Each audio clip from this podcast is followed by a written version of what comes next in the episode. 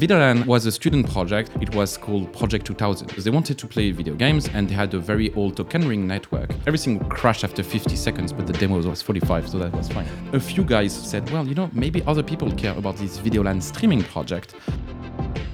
I was mostly doing networking and streaming, and but I was not coding, right? 2006, another internship that was also extremely boring, and that's how I started to actually code a lot. I'm glad you were so bad at picking internships. The problem is what do I watch and how? I'm working for a project around that and aggregator around videos. Everything you watch, whether it's legal or illegal, gets added to your profile. I'm Matt, the organizer of the SF Video Technology Meetup and the Demux Conference. And I'm Steve, creator of Video.js, the open source video player. And I'm Phil, the director of Media Technologies Engineering at Brightcove, previously building BBC iPlayer in London. And you're listening to Demuxed, a podcast for and by engineers working with video. Demuxed is brought to you by HeavyBit, a program dedicated to helping startups take their developer products to market. For more information, visit heavybit.com. We're always looking for topics, so if you have any suggestions or just want to tell us how wrong we are, you can find us on Twitter at Demuxed. Hey everybody, welcome to Demuxed. Uh, today we have JB Kempf from the VideoLAN team. Uh, really excited we were able to get him in person uh, following uh, FOMS and Demuxed. So thanks for being here today, JB. Thanks for having me. Uh, so real quick, uh, today Phil and Steve couldn't join. So again, we have Nick joining us, Nick Chadwick. I'm very excited. This is the second time. I think I'm I'm going to become a regular. I can tell. yes, yes. it's the accent factor mm-hmm. again. Mm-hmm. So JB, why don't you give us a little background about yourself? Um, so I'm a French engineer. I'm 34 years old, I think. Um, if I'm not mistaken. Um, I'm the president of the Videolan nonprofit, uh, nonprofit organization I created in 2008 and I've been working on video related technology since 2005 or maybe even before. I'm a developer, obviously, a, geek, and uh, I have now a startup around uh, video technologies. I had no idea you had a startup Out, outside of Videolan. Yes. Well, what is it? or that you can talk about at least, I guess. So Videolan is a non-profit and Videolabs is a startup because uh, one of the problems we have with uh, Videolan is uh, the lack of funding and the lack of uh, involvement of people. But doing a startup is a cool thing to do, right? It is pretty cool. so, but we can talk about that a bit later, I guess. Great, cool. Uh, so yeah, I guess I guess it probably makes sense to give people a little background about Videolan itself. Um, I think kind of anybody that's been in the industry for more than 10 minutes recognizes the cone and the hats and or like anyone who was a student. or anybody that's ever watched a video on their computer uh, when it didn't work and needed to download something else. So yeah i guess i guess let's start off with just what is videolan and how you got involved?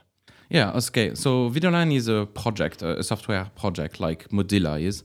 And um, there is many software that are developed uh, by the Videolan nonprofit and the Videolan team.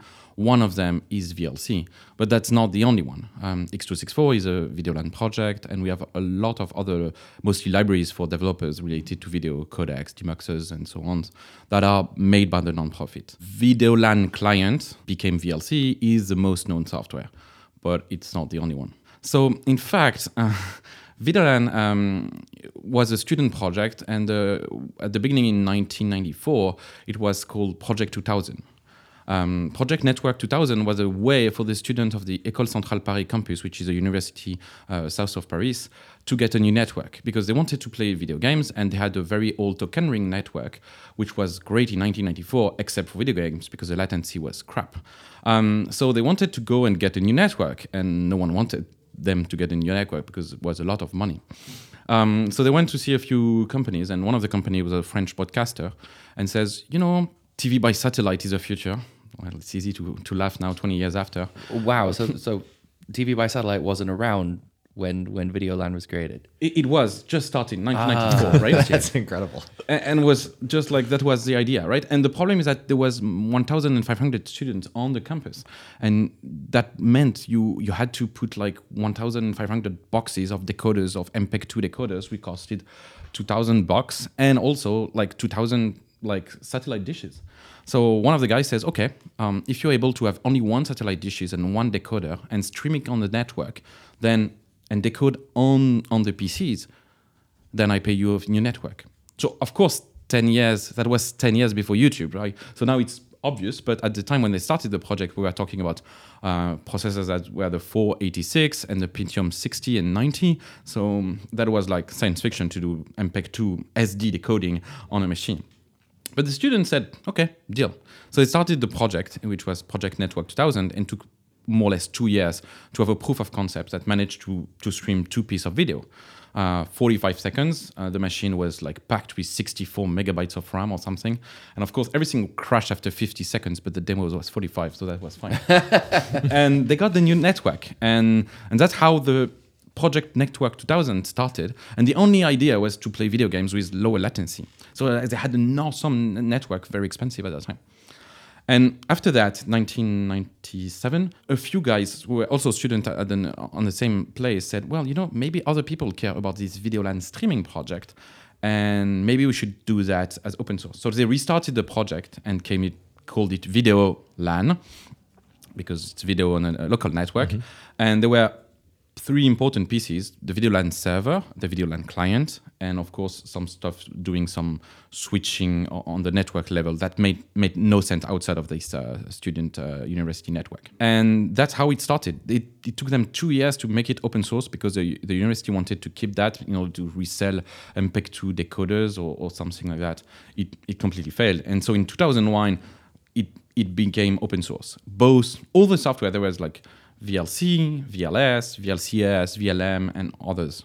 And VLC, when they started to to make it open source in 2001, started to like really get traction, especially because it was ported on the Mac by some guy from I guess uh, Netherlands, and that was the only way on macOS to play DVDs. Wow, so that was pre QuickTime. QuickTime couldn't play DVDs for a long time. You needed iDVD. Oh, okay. So so one of the first features that uh, came out of this VLC project after it was open source was DVD playback.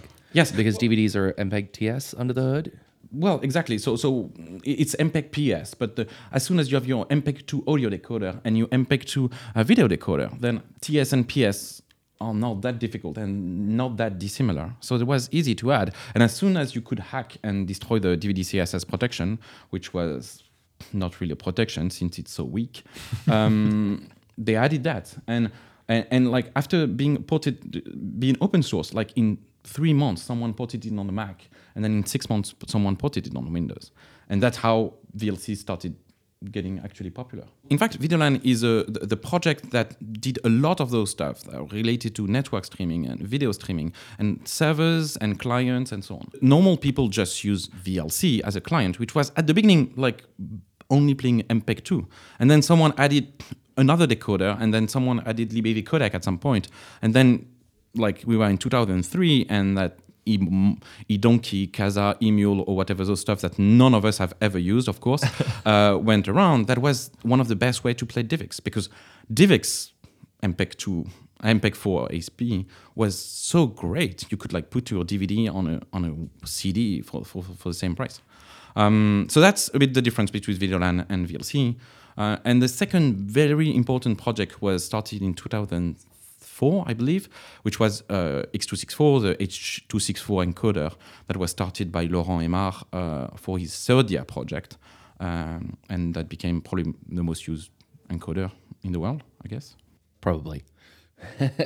I'm not sure there's any doubt at this stage. Yeah. So I, I'm I'm fascinated just by like one little little snippet you had there is the the core innovation that VLC had that got it off the ground was this software MPEG-2 decoder, but the the university couldn't find a market for it. Like there was no commercial market for an MPEG-2 decoder. Well, there was. The problem is that it was a, a, a student project, which would be a, a bachelor project, uh, and like the allocated time was 150 hours per student, and the students put 150 hours per month and not and so they said well you know we want to be open source. It was like pure gpl and they didn't care at all about making money. Um, also there was so many uh, questions about patents and uh, licensing on mpeg 2 that they didn't really care. Um, so they were most more focused on having good technical background and having fun. And that was one of the reasons VLC became popular is that because there was no marketing, no business around. It was just like because we care, it's going to be good engineering, and we want people to be happy. And that's what drove VLC for a long time. What helped VLC really start on Mac was the MPEG-2 uh, decoder for DVDs, um, which is a bit different from what made it popular on Windows, though. I don't think you talked about like why how you got involved. Is it while you were in school? Is it afterwards? And then from there, I'd love to hear like your take on why why you think um, video LAN is is important in today's world. Um, sure. Besides from being the most used encoder. I went to this university called École Centrale Paris in 2003. Um, I was a student there, and I was the vice president and manager of the network of the of the the student network because that was managed by a nonprofit that was only managed by students. Um, so the whole campus network was done by students and not by the university at all. That's incredible. It's incredible, but it's because, in fact, it's a private campus on a public school, which never exists in, in Europe, uh, or at least not in France. But for historical reasons, uh, this like everything on the campus was managed by students, which is great because like it helps you to learn so much more than listening to some old professor dude that you know is just going to give you theory in real life you care about projects and doing projects so i was a student there and i started to be the vice president and the manager of the whole network. Uh, one of i think in the end we were only two to actually um, work seriously on the network. The second one is Rémi Denis-Courmont who's still a vlc developer probably the biggest vlc developer uh, from the same year. And well when i was at the university i was mostly doing networking and streaming and multicast and so on. And i spent a lot of time also deploying uh, 70 Wi-Fi um, access points on the campus.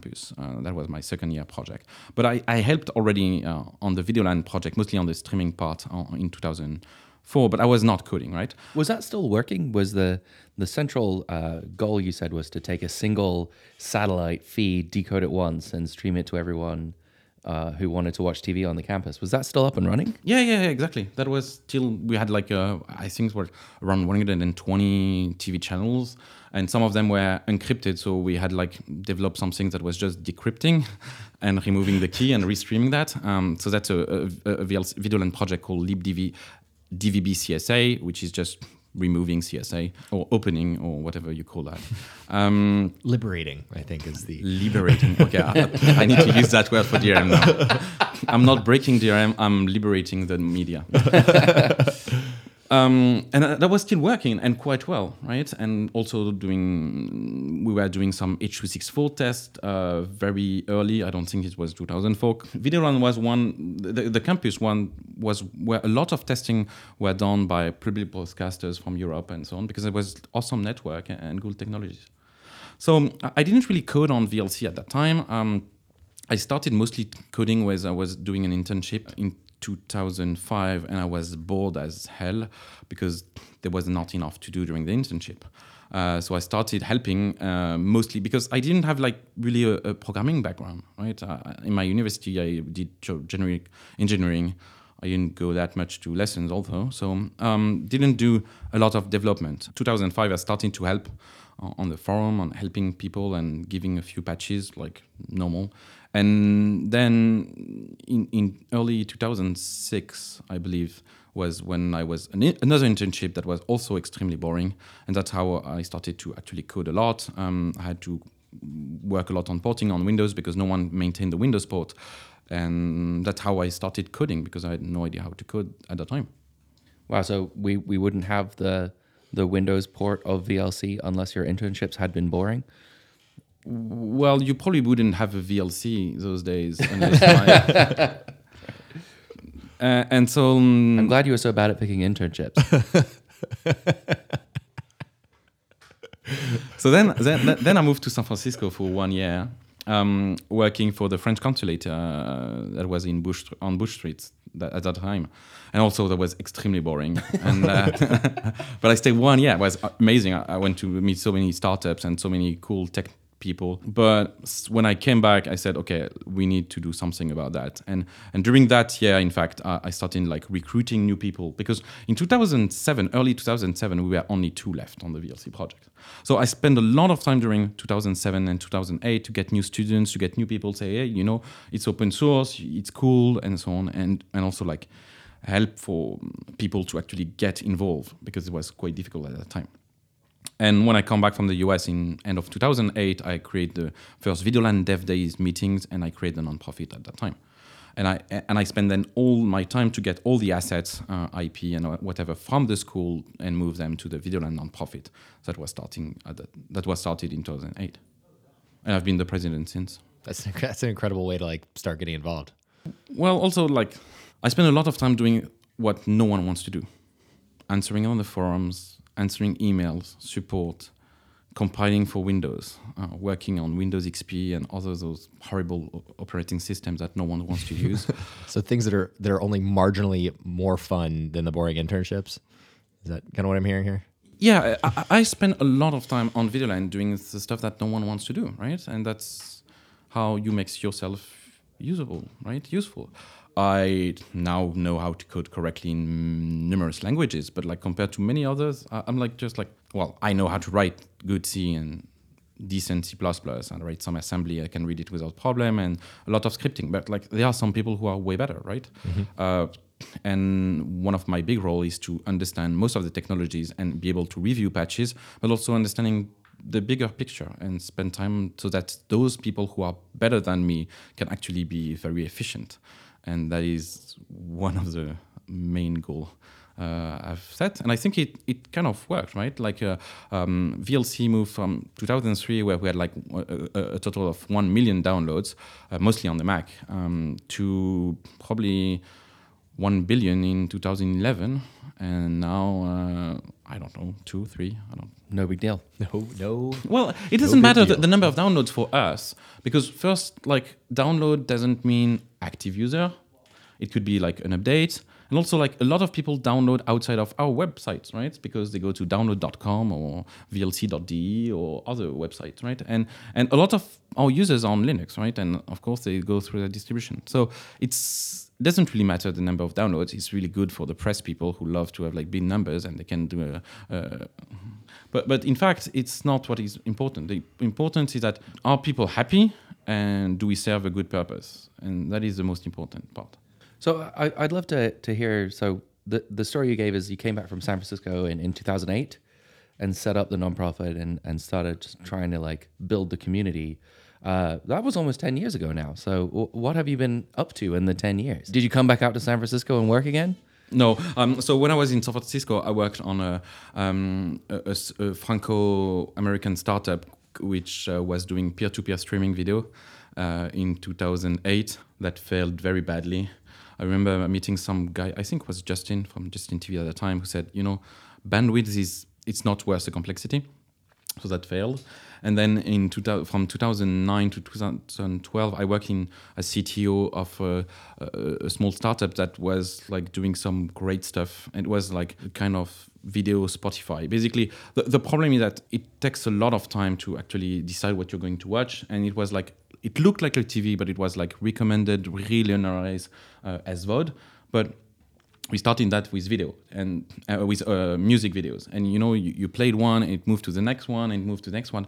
But like if you showed that to my mom she would say well yeah it's a normal tv but the only thing is that you can say like or next and, that's a bit like what you see now at the end of the youtube videos right where they move to the next one Or things like Pluto.tv, which are, are doing quite well now. Yes, but that was 2009, and a lot of the problem on, on that was uh, basically um, working on with content providers who are like obtuse that they don't want to move to anything. And they're, ah, yeah, but I don't have the right, and blah blah blah. And the the the, the, the scaling um, and the time frame for, for development of those stuff is like 18 months and so on, and that's not a, a time scale that works for a startup. So so I think we died in 2012 and at that time i was also doing more and more vlc work and was taking i, I mean i had two jobs right so in 2011, I, I went to the nonprofit and said, well, we need to do like Mozilla, which has a nonprofit and a corp. We need to do something like that. And well, most of the nonprofit is French, so they were just like, ah, you know, what what will happen in five years if uh, the company dies, and who will develop VLC, and what blah blah blah. I have no clue. I, I can't tell you, right? I, I, couldn't. I had no idea at that point, and I would lie just say, well, we're going to do great. I have no idea, which was the honest answer. So in 2011, we didn't do that, but uh, the problem was if you wanted to go to smart TVs, iPhone, and so on, you can't just like work on your laptop, right? It, developing for mobile is extremely painful and extremely costly.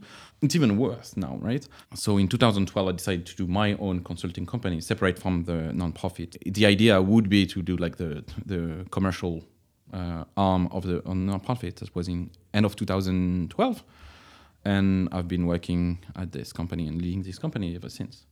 Um, most of the development today uh, for mobile is developed by the by the company, but a large part also of VLC. However, the, the, the owner, owner of the copyright is still the nonprofit, the, the editor is still the nonprofit, but the rest is uh, on the company. So if the company dies, VLC doesn't, right? Right. Right. Got it. It shouldn't die though, but. Before we move on or beyond background, I'm very curious where the cone came from in all of this. So uh, th- that's a good question, and usually I, I, refuse to answer that one, especially when it's recorded. But I I, I, I answered to that on, on a big uh, Ask Me Anything on Reddit last week or the week before. I won't get all the details because some of the details are, are too private, but it it's really like linked to, to this um, uh, uh, non-profit that was managing the, the, the, network in the École Centrale Paris. So when I arrived in, in um, in 2003 in École Centrale Paris, the geek building, the, all the geeks were in the same building uh, uh, on the campus, and they had a collection of cones that, that, was insane. And when I say insane, like on the floor for 24 people, they had maybe 200 cones, and and, and there was like like there was this absolutely insane cone culture. And, and, and when I mean when I mean cone culture, it's like like they were doing like competitions, right? Like there was the acrobatic cone where they were throwing themselves from the first floor on, on a big mattress with cones to do like acrobatic uh, like uh, jumping, and people were, were, were, like judging that. Um, there was of course a cone bowl where they were playing a kind of like i guess a kind of baseball with cone. There was just like also like a competition of uh, cone editing. So they did like a lot of shots of cones around the campus fighting and so on. So there was like this huge like like this huge like um they're just living worship, that cone life. worshipping, in of course a joking sense, right? Uh-huh. Not anything weird, but just like worshipping on the cone, and and it was extremely funny, and that kept the question. Most that's always what I've said. What people ask me is how did it start? Well, it started when they had this very fast new network. Um, and this very fast new network got uh, connected to 100 megabits per second to the internet. Wow. sure. Like, yeah. We're talking 1999. and that starts to be quite fast, right? And of course, students did stuff they did do, like downloading stuff, right? The people basically, someone say, well, you know, that's not okay, especially since it went to the, the, the network from the French uh, education network. so it was absolutely not okay. So, so the school, the university went to see the, the, the, students who say, okay, we know who he is, we, will manage that. But they didn't know what to do, right? Because they never forbid actually to do that and they also didn't want to give the name and so on so they went uh, they had these like dinners outside of the campus every every month in order to discuss about the problems of the nonprofit outside of the campus. And one of the time they actually discuss about this problem. And so on, on their way back, um, they might have been had a few beers, I guess. There was some construction just next to it, and some uh, guy actually took a, a, cone and went on the campus and they uh, while discussing that they starting screaming the name of the person with the cone. So they used the first thing the first use of the cone was actually to use that as a um, porte-voix i don't know um, megaphone? as a megaphone right? And when they back, went back to bed they kept the cone right?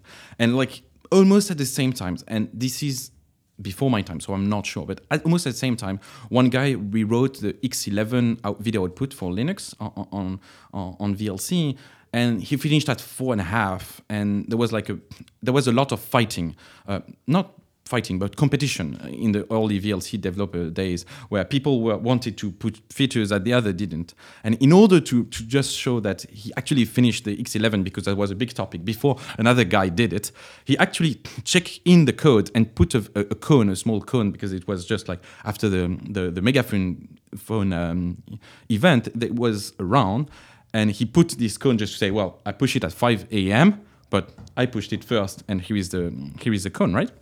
And so the next morning, people can actually go on from what he started, but he was the one who started it, and he, and the cone stayed for for, for a bit, and the cone stayed, right? Um, so those two events, and then started like the the cone culture or cone worshipping, or and, and that kept.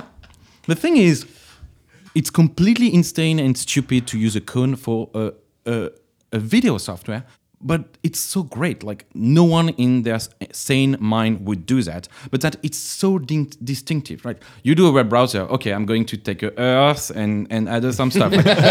Yes of course. Oh i'm going to take a video player and youtube. Oh i'm going to use a play button and maybe a square you know like that would remind you to the tv like one of the reasons VLC got popular is that because a lot of people don't use VLC, they use the cone player. and, and, and, that is one of the reasons why, even though we receive one email per week saying that, oh, you should change your logo, we will not change the logo. But in the beginning, it was just like a kind of funny mistake and no one cared. It was like 20 people were using the software at that time. It was not even open source. it's like a funny mistake, right? But it's a bit like the, the, the, the the Christmas um, holiday season hats that VLC has every last 10 days of the year, it was not meant to be live. But we actually, it was like during the development of the Qt interface in, um, in VLC, it was just like, like we knew it was going to be very long to actually um, release.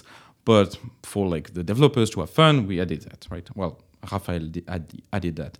But then when we pushed it to production, we kind of forgot to remove the thing that was changing the cone to a to a to a Santa Claus hat, and that's how it started. Uh, the, so and and then people starting insulting us for having this this uh, holiday season uh, hat, and people were so like insulting that we said, well, you know we are going to keep it because That's so French. Yeah, I love there it. is there is no way you insult us uh, on something we do on our free time for like no no money. You're not like our clients.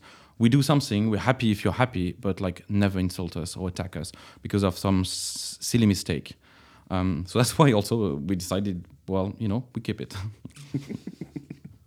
I, I love the icon and the logo, uh, but that story was so much better than I expected it to be. Cone culture is a phrase I never expected to hear. But I, I love that you guys knew that there was one person on your network who was pissing everyone off. And some guy at, at 1 a.m. was screaming his name through a cone. Well, I, I don't know how the how the US campus uh, are, but that was like a very very. Um, it's a small campus. And it's a very friendly environment, and um, it's an engineering school, so that wasn't out of line, right? Um, yeah, no, I, totally, I love it. I think it'd be awesome to talk a little bit about like what the current world of VLC looks like. So I, at FOMS, you you told us a little bit about uh, VLC three. Uh, do you mind giving giving the audience a little feedback there? So um, we're starting very, being very serious for the Android port of VLC uh, and the iOS one in 2012 and, and 13, and, and the whole like infrastructure of VLC wasn't actually perfect for that. Um, mostly because on, on on mobile you need hardware decoding. There is absolutely no discussion, right? So the code base from VLC on Android on iOS and the the one from the, from the desktop was a bit different, and that gave us those absolutely insane namings where the uh, iOS version is at 2.7, the Android version is at 1.5, and the WinRT version is at 0.5, and the desktop is 2.2. I mean, it makes no sense.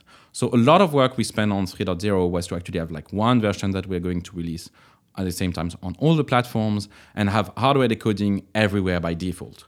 Because well, now we're talking about UHD, right? And 4K and like your laptop is using now 12 watts or and you can't keep up um, especially since we're starting 4k 60 fps 30 mph me- megabits per second that's not insane, but like just in software, you, you, your machine is almost dying. 3.0 has hardware decoding 4K HDR by default on all the platforms. HDR also depends on the platform because there is lots of discussion on that. We have everything related to 360 videos, so you can play your 360 videos, and of course, um, we also have like third order ambisonic, so 3D audio. Um, I'm not sure there is many players that actually do third order ambisonics and not first order. Um, but that the result is so much better. And so that's like the first really important part, hardware decoding and, and 360. The second important part is everything related to browsing uh, your local network. VLC was always able to do like UPnP browsing, but very badly. And now that your laptop is like, and a lot of people have NAS, it makes sense to have a, a better improvement and um, support of that. So now we you can actually list files on uh, Samba shares, DLNA, UPnP. NFS for the, the, the five people who actually use that, uh, SFTP and so on. Um, so that was um, kind of like a, a large uh, work we did. And finally, supporting a lot of new crappy formats. Because like what I try to get people to remember is that VLC plays everything and runs everywhere. But the thing is, it's not always everything. There are lots of like weird cases that we didn't support. So we spend a lot of time, especially two guys in the team have spent the last two years, finding weird samples of the old QuickTime days of the 1990s, uh, finding some people who put some 608 inside MP4 in a different way than it should, should do, some like non-defined uh, MP4 boxes, and some people who put VP8 and VP9 inside OGG because they can, um, or work on stuff like Web, WebVTT or TTML and so on. So the, the list of uh, the number of formats that we support is huge. Yeah, so that's mostly for 3.0 then there is so much other stuff. Uh, we can now store uh, dialogues. We have a, we can store passwords for your for your Samba shares and so on, but it's encrypted in your hard drive uh, in your hard drive and not like just plain text and, and a lot of stuff around that. So and, and so 3.0 is the first version that is the same everywhere. So I'm quite happy about that. But uh, we need to accelerate the the big releases. I, I think. Is, is the feature set uh, compatible across all? Can I like play a file from a Samba share on my Android? Yes. Well, you can also play uh, an AVI and an SRT inside a zip, inside a folder, inside a zip on your SMB file, and uh, on your SMB share, and it's going to get open the zip, open the RAR, open the folders, and get and find there is a subtitle directly next to it, and automatically detect it because it's the same name. So yeah, a lot of stuff like that that. Um, would be closer to a, a light media center, but like we're very far from a media center, but that make a bit more Cool. sense. Very cool. So after that, um, probably VR. So we have uh, patches for the VR headsets. We I have no idea exactly what's going to happen with all those VR headsets and if people will care. But we have everything ready for for that, and I'll probably start working on the UI and uh, media library. Right. So getting uh, Oculus support into VLC, I'll, I'll be able to like download VLC from the Oculus store and play a video. I'm. It actually works now. I got like uh, patches for for that. Um, the question is whether we sh- will send that from the Oculus store or just you run VLC, the normal VLC, and if you have an Oculus, it automatically detects that. Ah, So not a new 250 megabyte download Unity app that is extremely slow. It's just like you know you got VLC and well, I detect there is an HMD. So oh, also in 3.0 we added support for Chromecast, which was asked for so much time. right. Um, and when we did that, we didn't do it like just for Chromecast. We did it in a way so that we can extend for the future, so we can get AirPlay, UPnP renderers, Miracast, or whatever the new uh, format that will be. Sounds like a lot of work. It is, but it's cool. How many how many commits would you say were in this last release? I think you had something on the Fifteen thousand for the core, and maybe four, five thousand for Android, and maybe a bit less for iOS. That's incredible. It's an incredible amount of work. It is it's a lot of work and it's also very rare those days to have an open source software that is uh, managed like that because now most of the open source software are uh, developed by big companies basically google and facebook are basically paying people to do that. It's their day job right? They just in the end open source it. Um, doing the way the hippie uh, communist whatever you call it old way where we don't have features we develop it is quite rare. Um, but also, most of the old way of doing open open source um, and people who actually care about calling that free software uh, have gone right? The reason why i started the company was because startups are cool and if you want to have like new people investing time you need to do a startup. So i'm doing an open source startup but because else you don't get people to actually uh, develop on that because they could work for and get a quarter million to half a million per year at facebook. Something else you mentioned at FOMS, which kind of blew my mind a little bit, but uh, VLC JS. Can you tell us a little bit about? So- Yeah, what is what, is, what was the what was the phrase that uh, S- Steve Robertson used? Uh, if or uh, this is a common phrase, but um, if it can be written in JavaScript, it will be written in JavaScript. uh, so VLC now in JavaScript. Well, um, the goal is not to have it in JavaScript. Uh, let's be very clear on that. I, I like one of the questions I always ask is like, but what is the future of VLC? Right? Everyone is going to watch movies streamed directly online, whether it's legal or, or illegal. And so, what is your your value? And of course, there is there will always be value, but the value will be decreasing um, to the users. So there was always a discussion about how do we get VLC to run inside a web browser, whether we develop some kind of video Video.js clone or I, I, when we discussed that video Video.js didn't exist, but that was um, a, long time ago. Um, but stuff like that. Well, well, we are not really like the JavaScript guys. Um, and in, in 2013, I guess the Firefox OS people asked us whether we could compile VLC for, for Firefox OS. And I say, okay, sure, give me threads. And they say, well, no threads. And I say, well, no VLC. Um, you, you, you cannot have a media player without thread. Um, because at least you need an audio and a video thread and an input thread, right? And a loop for demuxing. So I said, well, no way. But then started last year discussion about WebAssembly, and one of the goals of WebAssembly was to have pthread and modules. And like modules is exactly how VLC is, so that completely fits how we are. And threads say, well, you know, we could do it, right? And there is a lot of value, right? When I talked about that last year, people just laughed and say, well, JB, you're insane. And actually did a demo. Why is it important? Because like today people use HLS.js, which is basically demuxing TS and uh, HLS manifest in JavaScript in order to remux it in MP4, and then in order to basically feed that to the MSE, which just reads fragment, fragmented MP4. Like, really, is that a sane way of CPU cycle?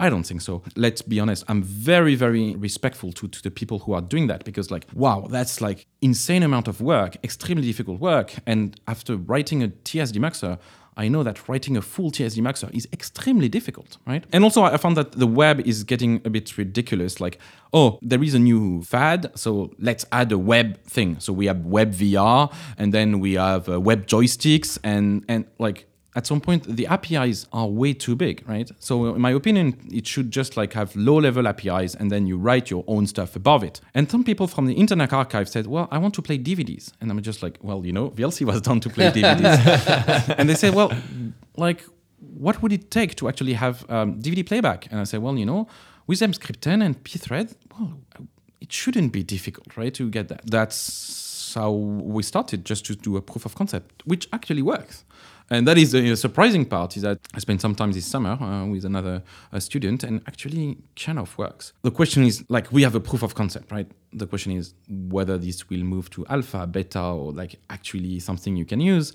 Well, this mostly depends on the, the browser people. But imagine in one year we got WebAssembly, we got threads in WebAssembly, we got simd.wasm and we managed to do something which cross-compile, transpile YASM assembly file to simd.wasm. The Chrome people actually export the API, they were exported to PP API to do the hardware decoders.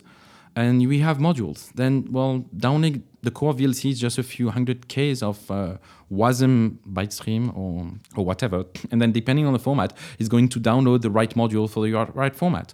And if you have had the hardware decoder for your format, then it's going to use the hardware. If you don't, it won't.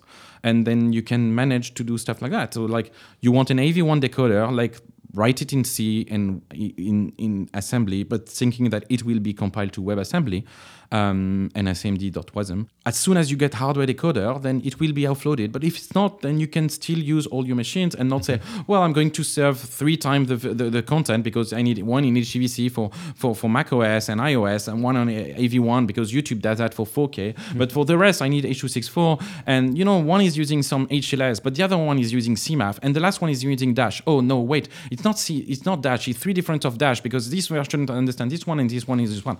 And on, not even talking about DRMs, right? Like uh, CBC via CTR and so on. And as soon as you got modules, well, maybe you want to write your own DRM.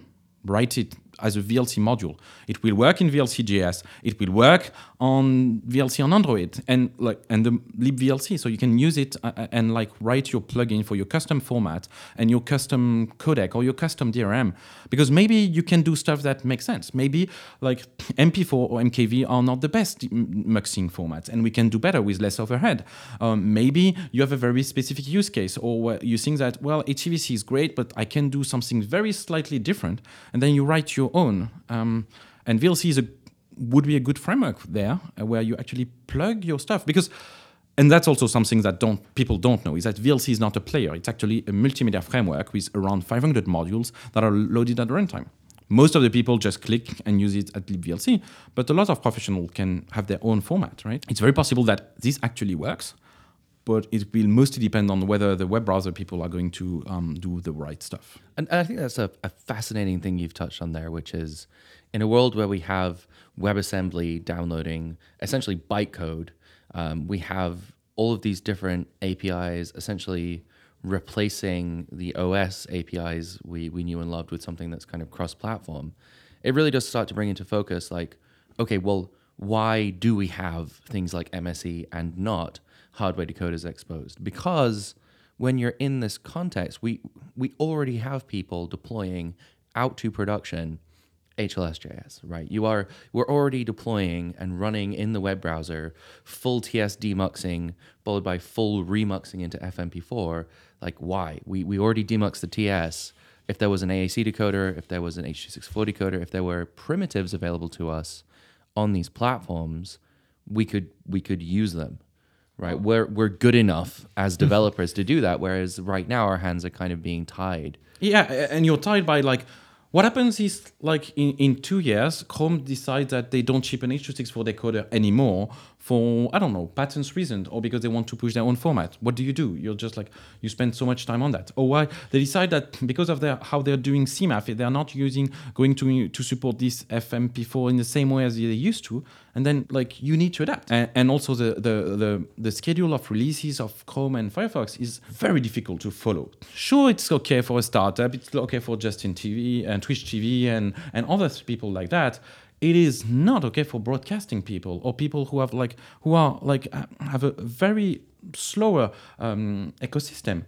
And there are people who have a slower ecosystem that do make sense. You can't just like well everything is going to be replaced by startups because you know there are cases where you don't care you, you don't care and you need some slower innovation. And and that's the problem is that now you have too much uh, power, in my opinion, on, on, a few actors. And so far, they're great. Like Chrome is doing an amazing job, and, and Firefox is too. But what happens in two years? What happens in five? You can't play your files anymore. What about ten? Right now we're talking ten years, and, and, and like also like today we had DVDs. The Internet Archive has hundreds of thousands of DVDs. They can't play them because there is no way. And and the only solution we have now is oh a demo of an MPEG-2 video decoder in JavaScript, which is great. But the difficulty of a player is not just a decoder, right? It's having good audio-video synchronization, uh, understanding bit rates, having like a lot of features, detecting other files, and, and so on. And so I think that's one of um, the main uh, point for interoperability, and also not only in space and number of formats, but also in the future and in the past. Sounds like an, a very interesting project. Well, I'm not sure it's the most interesting project I have. We have a, a, project of running a kind of uh, Chrome sandbox like inside VLC, and I think that in the research it's more interesting than VLC.js. okay. Well, actually, I think up up next on our schedule, Matt was talking about some of the the future and uh, what are the hard problems you're working on now. Well, the hard problems. Are, so there are the short-term one and the longer-term one. Uh, on short short-term, um, now that the playback engine is way better and, and the same everywhere, we need a, a better UI and a kind of very light media library. So you can because like a lot of audio software went away. iTunes is pure crap. Um, and so you have a lot of files, and how do you manage that? A lot of people are using VLC for that, and that pains me. Like, well, maybe we should do something for people who play audio. So, but that's a short term, right? We have also the media library is already done for Android and iOS. It's in C++. We're going to use that on desktop. So that's for VLC4. VLC4 is also probably VR and some UI related to the media library. But that's not really difficult, right? It's already planned. We're also already working on that. Uh, this will happen. The, the more important stuff I'm working on are um, VLC.js and the uh, sandbox stuff, and those are we are we. I have no idea whether that's going to land in six months, probably not. One year, two years, three years. I don't know, but we'll find out. So, what is the sandbox stuff? Do you mind giving a little bit more information there? Yeah. Um, so the current approach of sandboxing is very bad. Um, well, it's great, but it doesn't fit the VLC module. Um, what happens for VLC is that you're going to put VLC in the sandbox and you're going to give it all the rights. Well, I need to have access to your file and without a file picker because I'm going to open playlist or MKVs that are linked Mm-hmm. or MXF that are linked or MP4 that are linked. I need to open the subtitle that is the same name on, on- next to the file, etc., etc. So you're going to give me access to all your files on Windows on your documents. So already VLC has access to way too much. On Linux, we had the, the issue where some uh, security researchers um, send us an exploit, and the exploit was actually not executing the calculator like they do, but actually reading a .ssh and .gpg keys, private keys, and send that to a server, right? And that's where you realize that holy shit, VLC has access to stuff it shouldn't have. Well, we need hardware decoding and, and, and video display. So we are on Windows in DWM mode, which is half the kernel, on Linux X11 and DRM, so your root, so you can do anything on the machine. I need to, uh, to have access to your audio output, which is I got access to your slash dev DSP, and I can do so much with that. I need access to networking to play files, uh, to play network streams. I need to open also sockets so you can you can control VLC, but I also need access to your um, slash dev read only on Linux to get V4L, DVD, Blu-ray, uh, ASI, and, and so on. In the end, you realize that VLC has a good use case, like the browsers, for all the features that a sandbox could have. And that's bad. So what I want is not to do that, but to do exactly what Chrome is doing, which is basically you would split VLC into multiple process. Basically, the demuxer would have like no rights because it's just data in, data out. The video decoder and video output would just get access to the graphic card, but it has access to no file system, no network, no audio. The audio has audio, but no, no. Mm-hmm. And the input has just like depending if it's an, a, a network input or a file input, then it just has access to like network or file, but like only your home and not the whole system files, etc. And that's very difficult because um, we need to be able to pass huge buffers between processes in a cross-platform way, and that for every input we recycle, destroy all this process, and redo that.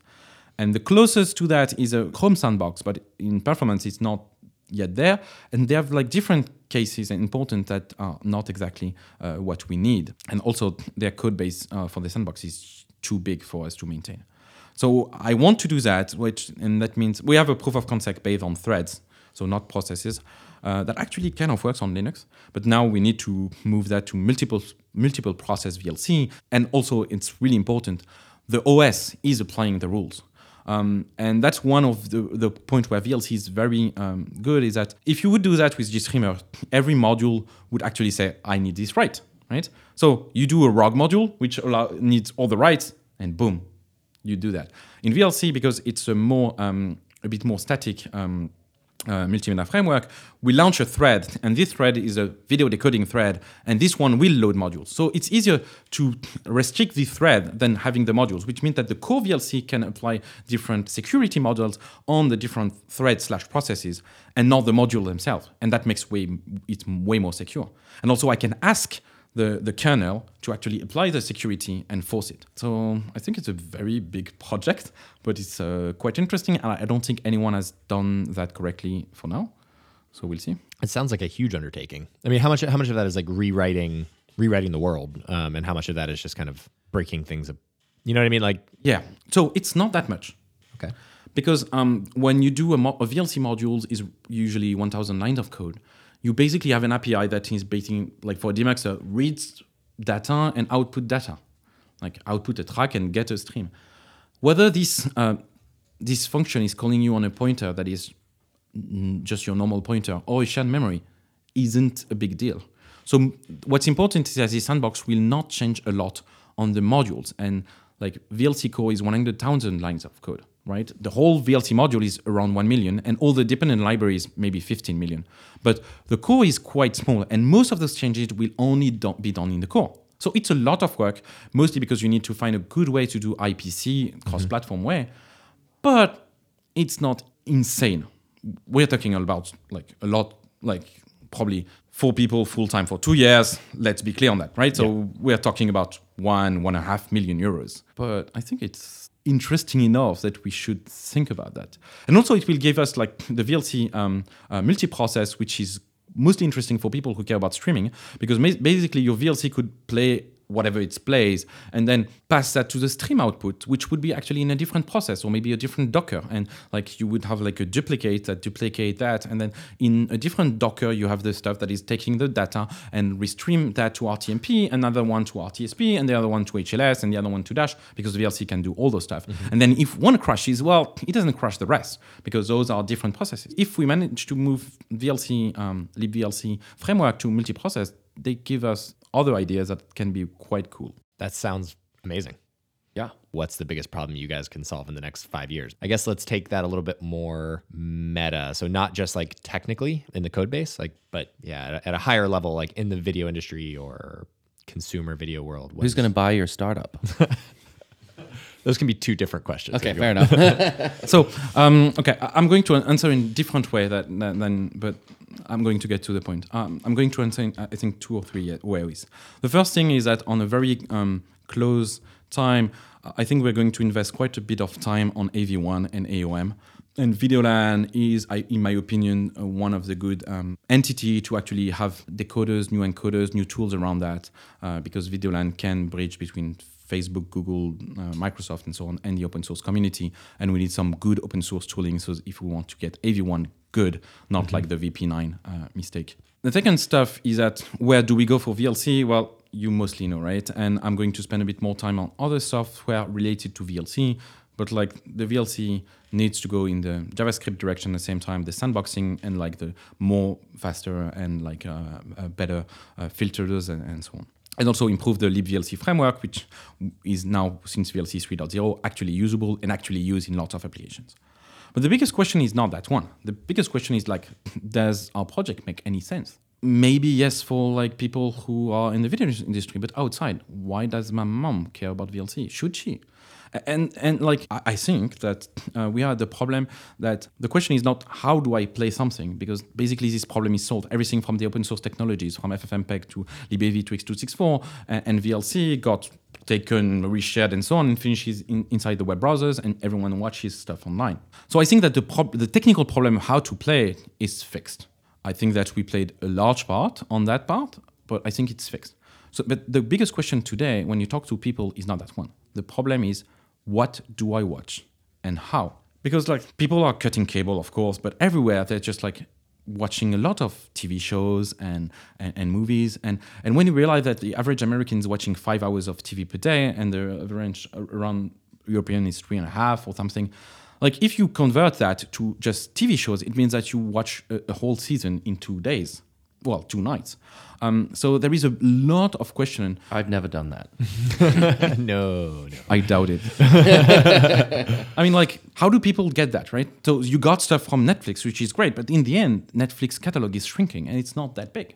Um, and so what happens is that you're going to ask uh, your friend, "Hey, I finished Westworld." You should say it's so great, and then people are going to say, "Oh yeah, Westworld." Oh, so they're going to go discuss on Facebook, see the uh, the, the IMDb reviews and so on. And then what happens next? Oh well, okay, where should I watch it? So they go, uh, they start watching it. It's on five different platforms because one is on HBO, the other one is on Netflix, the one in Hulu, and, and you don't care. Like you could even pay. It's just like, holy shit, I need to manage all that, and I don't know where to find. And then after you finish, you're just like, ah, wh- what episode I was? Oh, I don't remember. Oh, but yeah, because you know, like this is Thanksgiving. Well, outside of the U.S., no one has any idea that during Thanksgiving there is no TV show. Why do they not write during Thanksgiving? I mean, they wrote it like six months before, like and, and stuff like that. And and it's uh, like it's a huge pain to know what to watch. And even when you know, because you've discussed to your friend in real life on social network and so on, then you don't know where. And sometimes you watch so much stuff you don't remember if you if you've seen it. I mean, I people who say, "Well, it never happened that I start watching a movie and then realize that I've already seen it." Everyone has that had that. Or you start an episode and you realize that shit, I already saw that one, but I was like half sleeping. so there is a big, um, in my opinion, there is a big uh, pain point here, and um, I'm working for a project around that. Uh, which would be a kind of uh, Last.fm for video slash Trakt slash IMDb uh, slash kind of social network, but like an aggregator uh, around videos. Like everything you watch, whether it's legal or illegal, gets added to your profile. Profile being public or private, I don't care. You can follow your friends, see the timeline, what they're watching, add that to your watch list, and then what you watch, you click on it and gives you the link to the right platform, whether it's legal or illegal, whether your input is legal or illegal. I don't care. What's important is that people know what to watch and know where they are in their whole all the videos they've been watching. And and in my opinion, one of the biggest issue for privacy is not people who want free. It's just like convenience. Like try to watch like Game of Thrones out. Try to see it in France in a correct version with French subtitle. Pff, It's impossible. It's so much pain. And I think that the problem for privacy is uh, a, a question of demand. Like I don't know anyone left now who's pirating music or even video games. Pff, Steam and Spotify solve that. And I, I hope that Netflix would solve that, and it's not going to solve that. They are focusing on amazing shows. I love, uh, if some people Netflix, uh, I love your shows. Um, Second. but yeah, so that's one of the projects I'm working on, and, and that could be uh, something that get bought at some point. And the second project that is related to that is how do we do? How do you do that when you're on your Apple TV and you have no plugins? Because it must be seamless. Like you install a small plugin on your VLC, on your Kodi, on your on your web browser, and everything you watch is sent, legal, illegal, doesn't care. So that I know what I've seen and my friends see what I've been watching. But wh- how do you do when you're on a closed platform? Then you need to recognize what's on your screen. So we developed the video Shazam where you basically take your smartphone, more or less shoot your, your TVs, and it tells you what you're watching. So it's like video fingerprinting, but not in the usual way because most of the usual video fingerprinting is done when you have access to the full stream, which is easier. But we have that, but also we developed the part where you actually f- turn your, your whole frame and basically it find a way, even while not having the full correct frame. so cool. Yeah, that's really cool. Is that open source? no, that's not open source. smart? Well, the, the two last projects I told are, are not open source because of what you said. Maybe some people would acquire that. However, if someone give me enough money, and I'm not speaking of insane amount of money from the Silicon Valley, but just enough, then yes, I could open source that. If you got 10 million, send that. but I mean, like, like, why not, right? I, I don't care. I just need a way to uh, keep um, putting good developers on important subjects around the open source community and around VideoLAN. And if this is what it needs, then why not? Man, I, I really love your philosophy around uh, around open source. That's pretty awesome. So those are basically the the projects I, I, I am personally working on, mostly with a with, with a with a startup. Um, if any of those projects will actually fly, what will happen is I will split the company and split the people. And Yeah, and spin them out into their own entities. yes, because and- like for example, Yeah. VCs would hate what I'm doing, right? Because like no doubt. like JB, it's insane, right? You're working, you're supervising, in fact, five to seven projects. One is VLC on Android in Java, one is in Go, one is in uh, in, in basically JavaScript. The two others are in C. Some are writing assembly code for for um, for for uh, decoders and. And some people we are deploying consulting for, for streamers, people deploying FFmpeg and so on. Uh, and I'm also working on some stuff that basically is recommendation engine and video Shazam. And they're just like, you know, you need to focus on one thing. And I, I fully agree with them. The thing is, all this goes inside the same direction. And that is the big picture they usually don't see. I understand that because it's more complex and there is a higher risk. So the people are less interested in, in, in investing.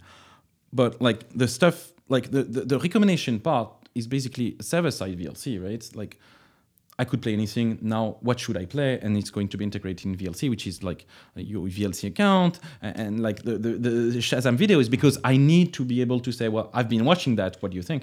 Etc. Etc. And the stuff I'm doing on, on the VLC.js is basically uh, I need to get VLC to actually go on, and that will go through the web, whether we like it or not. And same for the sandboxing, right? There is probably 300 million people using regularly VLC on their desktop, and their security is shit because we are just like a bunch a small team. And also because we are already and we're going to be more and more a security target because people now install on their machine an office suite a web browser an image viewer and a video player right?